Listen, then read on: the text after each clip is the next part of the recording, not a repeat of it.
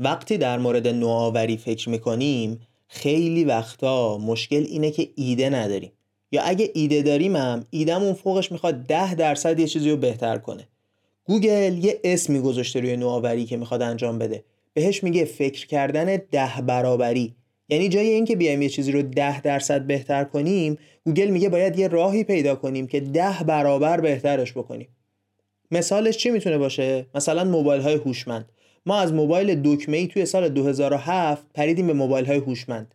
این نوآوری رو بهش میگیم نوآوری 10 برابری و قراره توی این قسمت یه سری روش یاد بگیریم که بتونیم راحت‌تر نوآوری 10 برابری انجام بدیم.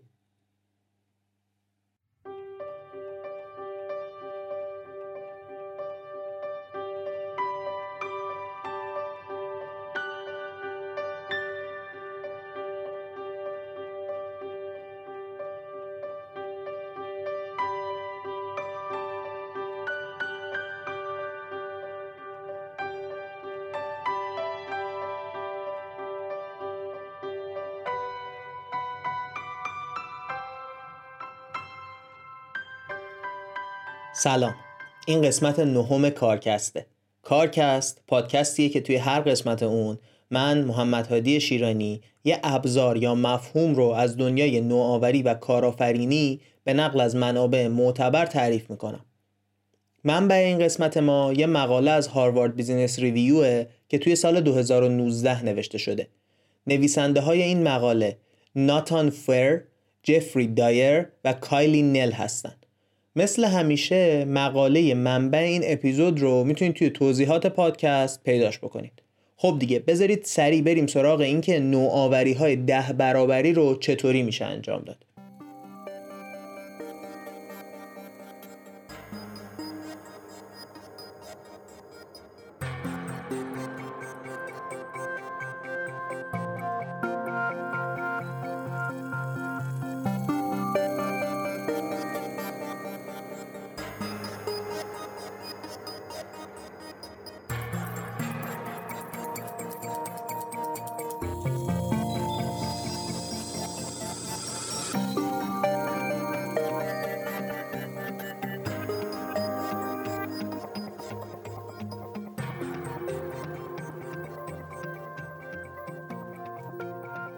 توی یه شرکت صنعتی مدیر اومد 10 تا تیم بین رشته‌ای رو بهشون این مأموریت رو داد که نوآوری انجام بدن. انتظاری که این مدیر داشت این بود که بعد از تموم شدن این دوره 10 تا ایده عالی به دست بیاد. چرا؟ چون این تیم‌ها بلد بودن چطوری از متدهای دیزاین تینکینگ و لین استارتاپ استفاده کنن. توی قسمت اول کارکست در مورد دیزاین تینکینگ صحبت کردیم. اگه هنوز گوش ندادید بعد از این قسمت برید گوشش کنید.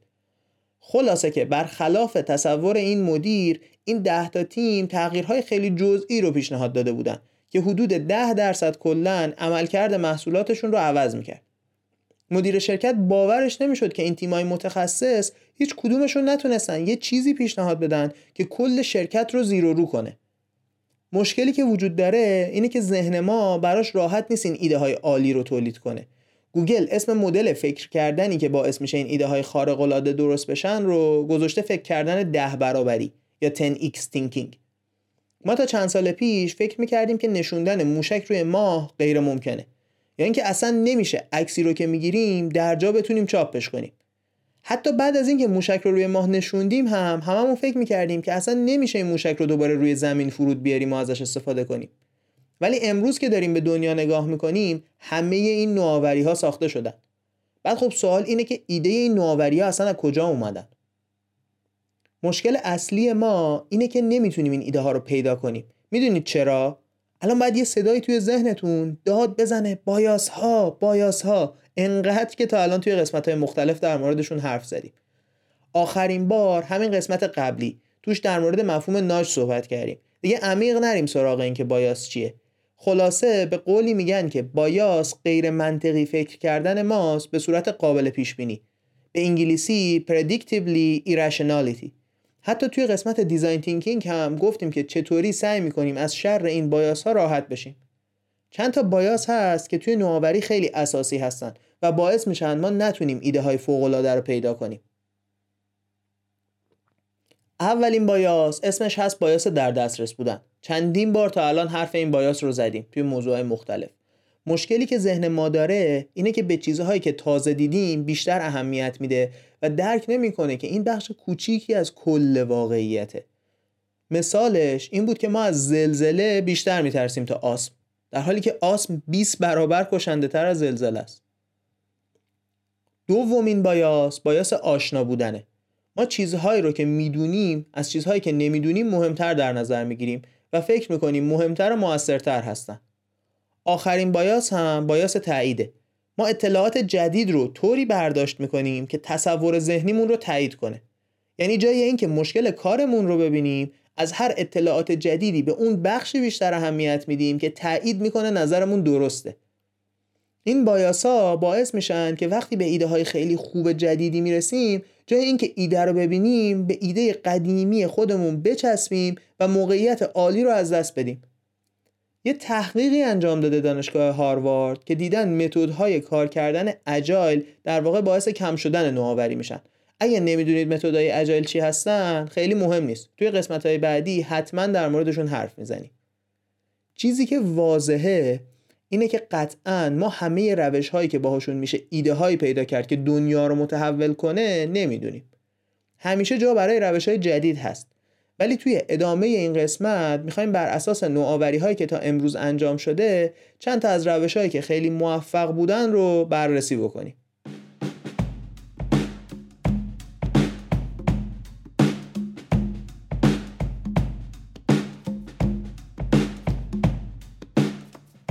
روش اولی که میخوایم بررسی بکنیم اینه که به نوآوری مثل یه فیلم علمی تخیلی نگاه کنیم. این یعنی چی؟ بذارید چند تا مثال بزنیم. اولین بار ایده استفاده از موبایل توی فیلم جنگ ستارگان استفاده شده.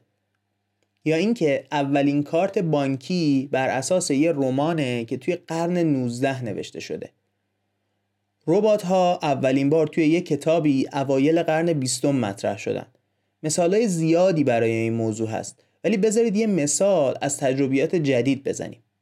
شرکت لو یه شرکت آمریکاییه که ابزار تولید میکنه. اونا پا شدن رفتن به 10 تا نویسنده کتابای علمی تخیلی گفتن آقا بیایید بگید به نظرتون توی 10 سال آینده شرکت ما چطوری میشه؟ چطوری کار میکنیم؟ چی تولید میکنیم؟ نتیجه این کار این شده که این شرکت اولین شرکتیه که توی دنیا تونسته خدمات پس از فروشش رو با ربات‌ها انجام بده. اولین پرینتر 3 بعدی رو برای ساخت ابزار استفاده کرده و یه سری اسکلت رباتیک درست کرده که کمک میکنه به کارمنداش توی جابجا کردن وسایل و خالی کردن وسیله از کامیون. همه اینا در کنار هم باعث شده که نه تنها این شرکت موفق بشه، بلکه 50% فروش شرکت رو هم زیاد کرده. درسته که ما در مورد تکنولوژی فقط حرف زدیم، ولی نویسنده های مقاله میگن این کار رو برای شرکت پپسی هم انجام دادن تا بتونن یه سری محصول سالم درست بکنن برای آینده، ولی جزئیاتش رو اجازه ندارن که منتشر بکنن. خب فهمیدیم که استفاده از ایده های علمی تخیلی میتونه منبع الهام بخشی برای نوآوری باشه. ابزار دوم اینه که از تشابه ها استفاده کنیم. اینم بذارید با یه مثال در موردش حرف بزنیم. اسم نظریه عدم قطعیت هایزنبرگ رو حتما شنیدید. هایزنبرگ یه شبی توی یه خیابون تاریک توی شهر کوپنهاگ داشته راه میرفته. خیابون انقدر که تاریک بوده فقط میشده جاهایی رو دید که یه نور دایره‌ای شکل از چراغای خیابون افتاده بوده روی زمین. جلوتر از هایزنبرگ یه آقایی داشته راه میرفته و تنها وقتی که هایزنبرگ میتونسته این آقا رو ببینه موقعی بوده که این آقا زیر نور این چراغای خیابون بوده. وقتی این آقا میرفته توی تاریکی انگار که اصلا از دنیا محو میشده برای هایزنبرگ. این رو که میبینه هایزنبرگ به خودش میگه که اگه یه آدمی به این بزرگی و با این جرم زیاد میتونه از نظر من غیب بشه، یه الکترون کوچیک با وزن خیلی کم نمیتونه غیب بشه؟ یکی از همکارای هایزنبرگ میگه که بعداً همین مشاهده الهام بخش نظریه عدم قطعیت هایزنبرگ که یکی از مهمترین نظریه‌های فیزیک شد. یه مثال دیگه‌اش مغازه وسایل الکترونیکی سیرکت سیتی توی آمریکاست. اونا توی سال 1970 میان میگن خب خریدارا میتونن برن توی سوپرمارکت و هر مارکی از خوراکی رو که میخوان بخرن. چرا نتونن لوازم خونگی رو همینطوری بخرن؟ یا برای ماشین دست دومم یه شرکت دیگه به اسم کارمکس اومد این کارو کرد. کلا این که بیایم یه چیزی رو ببینیم بعد بگیم که خب حالا توی این شرایط ما چطوری میتونیم این کار رو ببریم توی کسب و کار خودمون پیاده کنیم، میتونه نوآوریای خیلی خیلی جالبی درست بکنه. ابزار سومی که خیلی از آدمای موفق استفاده کردن، تجزیه کردن هر مسئله‌ای به فاکتورهای اولیه است. این یعنی چی؟ بذارید بازم مثال بزنیم. یه شرکت داروسازی هست توی آمریکا به اسم ریجنرون. اینا تونستن داروها رو در مقایسه با رقباشون با قیمت خیلی خیلی کمی تولید بکنن. حالا چطوری؟ اینا اومدن فرض‌های اولیه‌ای که برای ساختن داروها داشتن رو بررسی کردن و دیدن چطوری میشه این فرض‌ها رو یه طوری تغییر داد که ارزان‌تر بشه قیمت تمام شده دارو. با مدیرعامل این شرکت که صحبت کردن نویسنده‌های مقاله، اون بهشون گفته که ما اصلا مدلمون اینه که همه افکارمون رو به چالش میکشیم. هر مفهومی، حتی هر پایه و اساس علمی که استفاده کردیم. مثلا یه کاری که کردن چی بوده؟ اینکه خب همه داروها رو شنیدیم دیگه، اول روی موش امتحان میکنن. بعد خب موش خیلی با آدم فرق داره. همین باعث میشه بعد از اینکه دارو روی موش جواب میده، میره توی مرحله‌های بعدی تست و رد میشه. این شرکت ریجنرون اومده یه سری کار ژنتیکی روی موش انجام داده که ژن موش رو خیلی شبیه‌تر میکنه به آدم. با همین نوآوری که در واقع به چالش کشیدن پایه‌های علم داروسازی بوده، اومده متوسط هزینه تولید دارو رو به 1/5 شرکت‌های دیگه رسونده. یعنی با اون پولی که شرکت‌های دیگه یه دونه داروی جدید درست می‌کنن، اینا 5 تا درست می‌کنن. خیلی حرف دیگه. ایده موشک فضایی چند بار مصرف هم از همینجا اومده. ایلان ماسک پا میشه میره روسیه که موشک فضایی بخره. ولی اونجا که میرسه بعد از حرف و جلسه پشیمون میشه. توی راه برگشت توی هواپیما یه کاغذ گرفته بوده دستش، داشته حساب کتاب میکرده که چی کار میشه کرد. یهو برمیگرده به سمت یکی از مهندسای ارشد شرکت خودشون توی هواپیما، میگه ببین به نظر من میشه موشک رو خودمون بسازیم. مهندس هم توی دلش همچین با خنده میگه که آره میشه، ولی دانش فنیشو از کجا میخوایم بیاریم؟ بعد میگه نگاه به کامپیوتر ایلان ماسک کردم، دیدم این نشسته مبانی مختلف موشک مثل سیستم پیشرانه، دینامیک گازها، آیرودینامیک، اینا رو یکم خونده، بعد موشک رو تجزیه و تحلیل کرده به اون بخشای اولیه در واقع، و همه اینا رو نوشته توی اکسل. میگه در واقع همون تحلیل ماسک و تیمش بود که باعث شد شرکت اسپیس ایکس بتونه موشکی بسازه که بره فضا و برگرده. همین ماه پیش بود که برای اولین بار اسپیس ایکس فضانورد فرستاد به فضا و موشک هم چند بار مصرف بود. این نتیجه همون کاریه که ایلان ماسک چندین سال پیش شروع کرده بود. ایلان ماسک به نویسنده های مقاله گفته که طوری که من فکر میکنم اینه که هر چیزی رو مثل این مسئله فیزیک میبینم. اول همش رو به قسمت های اولیه تجزیه میکنم، بعد سعی میکنم قسمت به قسمت حلش کنم. یه روش دیگه مونده، یه ذره به خودمون فرصت بدیم که ذهنمون این 3 تا روش رو جذب بکنه، بعدشون یه روش رو هم در موردش حرف میزنیم.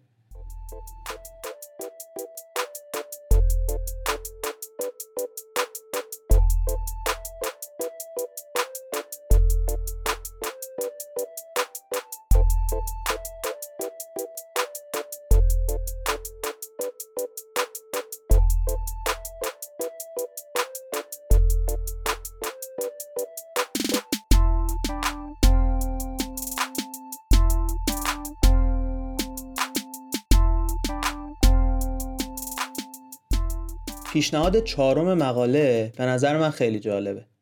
میاد میگه باید ببینیم چطوری میشه از چیزهایی که در حال حاضر وجود دارن یه طور دیگه استفاده کرد، یا چطوری میشه به یه مسئله‌ای که وجود داره با یه نگاه جدید نگاه کرد. اولین مثالی که میزنه مقاله از تکامله.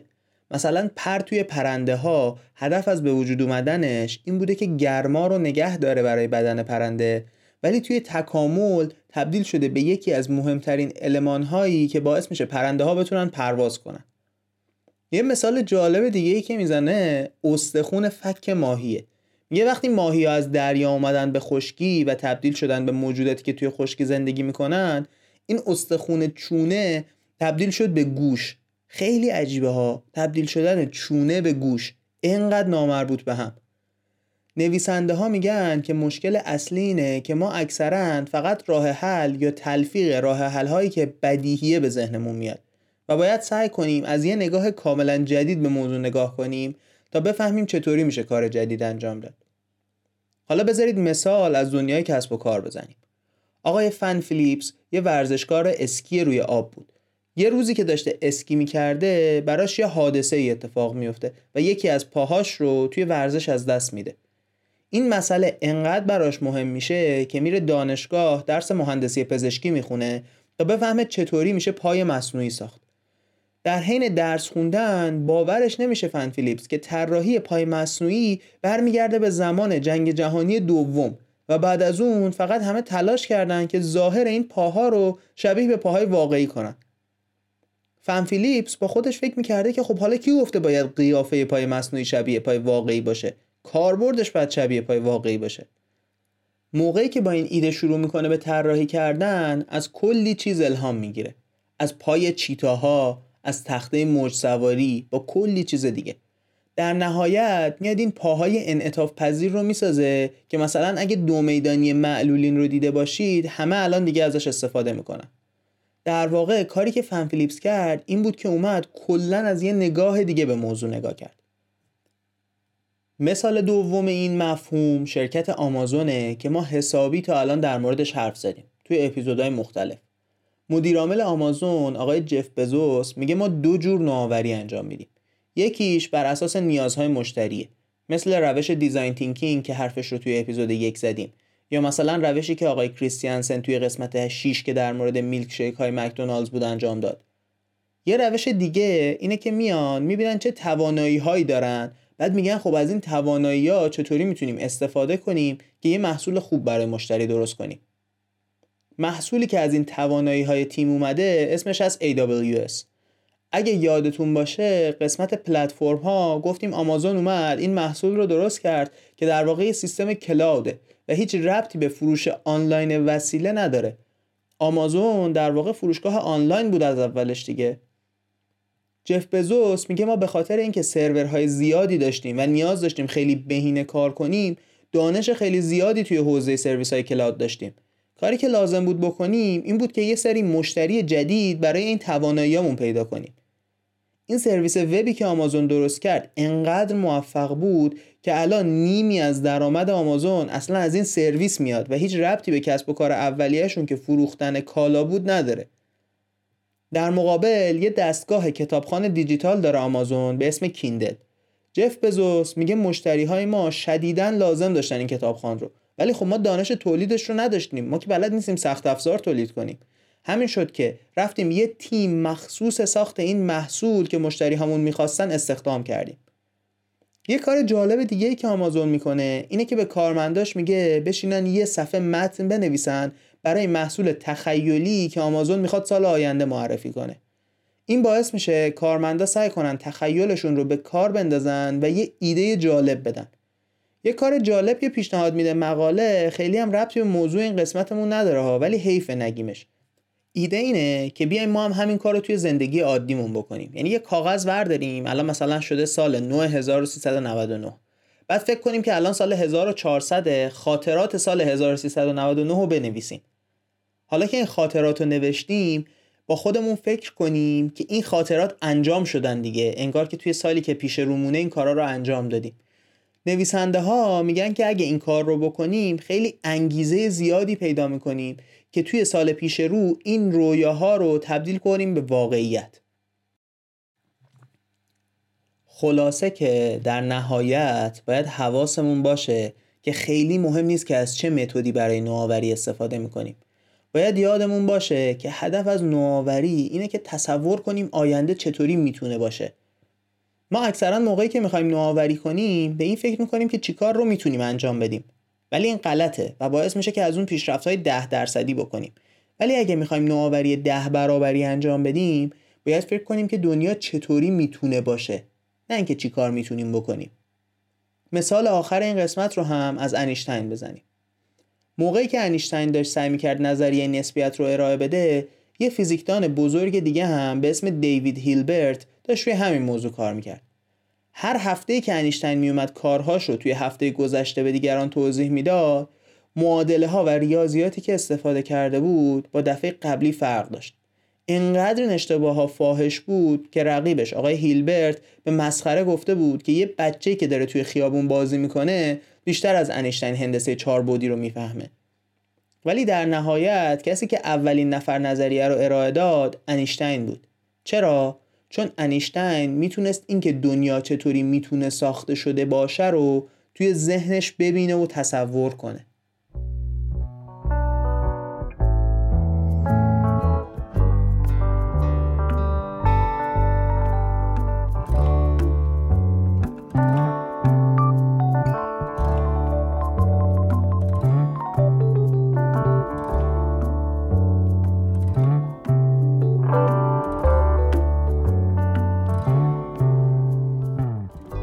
خب دیگه این قسمت رو جمعش کنیم. اول این قسمت در مورد این صحبت کردیم که چطوری بایاس‌های ذهنیمون باعث میشن که نتونیم موقعیت‌های خوب رو ببینیم و نتونیم نوآوری 10 برابری انجام بدیم. بعدش در مورد 4 روش صحبت کردیم. روش اول این بود که به صورت یه فیلم علمی تخیلی سعی کنیم 10 سال آینده رو تصور کنیم و سعی کنیم یه راهی پیدا کنیم که بهش برسیم. روش دوم این بود که سعی کنیم تشابه‌های ذهنی بسازیم. مثال زدیم که هایزنبرگ چطوری غیب شدن یه آدم توی تاریکی شب رو به عنوان الهام بخش نظریه عدم قطعیتش استفاده کرد. روش سومی که در موردش حرف زدیم این بود که هر چیزی رو به عوامل اولیه‌اش تجزیه کنیم و فرضیاتمون رو به چالش بکشیم. مثل ایلان ماسک که موشک رو تجزیه کرد، یا شرکت داروسازی که اومد موش‌ها رو یه طوری تغییر داد که شانس جواب دادن داروهاشون توی مراحل نهایی رو بالا ببره. روش آخر هم این بود که سعی کنیم با یه نگاه جدید به موضوع نگاه کنیم. سعی کنیم زاویه دیدمون رو عوض کنیم و ببینیم چی می‌بینیم. مثل آمازون که اومد سیستم میزبانی وب ساخت چون توانایی‌شو داشت. یعنی با خودشون فکر کردن توانایی‌های ما چه نیازی از مشتری رو می‌تونه رفع کنه. بعد شروع کردن به ساختن یه محصول جدید. رسیدیم به آخر قسمت 9 کارکست. ازتون ممنونم که تا آخرین اپیزود رو گوش کردی. مثل همیشه هم میخوام ازتون خواهش کنم که پادکست رو توی نرم افزارهای پادگیر مثل اسپاتیفای، کست باکس، اپل پادکست یا گوگل پادکست گوش کنید. بازم مثل همیشه ازتون ممنونم که ما رو به کسایی که ممکنه به پادکستمون علاقه‌مند باشن معرفی میکنید. بعد این مدت زیادی توی این قسمت دوباره فرم نظرسنجی داریم تا بتونیم پادکست رو بهترش بکنیم. لینک نظرسنجی توی توضیحات پادکست هست. خیلی کمک بزرگیه اگه لطف کنید و فرم رو حتی اگه برای قسمت‌های قبلی پر کردید باز هم پرش بکنید. یه کار جدیدی هم که شروع کردیم اینه که پست‌های جالبی توی ویرگول میذاریم که شاید برای پادکست مناسب نباشن، ولی یه سری متن کوتاهن که خوندنشون 7-8 دقیقه بیشتر وقت نمیگیره و میتونه موضوعات جدیدی رو اضافه بکنه بهتون که نمیتونیم توی پادکست در موردشون صحبت بکنیم. این متن‌ها رو میتونید توی صفحه ویرگول کارکست بخونید. لینک ویرگولمون هم توی سایتمون هست. مثلا یکیشون که تازه منتشر شده در مورد اندازه‌گیری کنجکاویه. و اینکه بفهمیم نوع کنجکاویمون چیه و چطوری میتونیم ازش استفاده کنیم. خلاصه که خیلی جالبن برای خود من. امیدوارم شما هم بخونید و ازشون لذت ببرید. مثل همیشه از شبنم شجاع اردلان بابت نگارش و ویرایش متن‌ها و از محمد رستگارزاده بابت انجام کارهای گرافیکی پادکست باید تشکر کنم. ممنونم که تا آخر این قسمت کارکست رو گوش کردید. این بود قسمت 9 کارکست.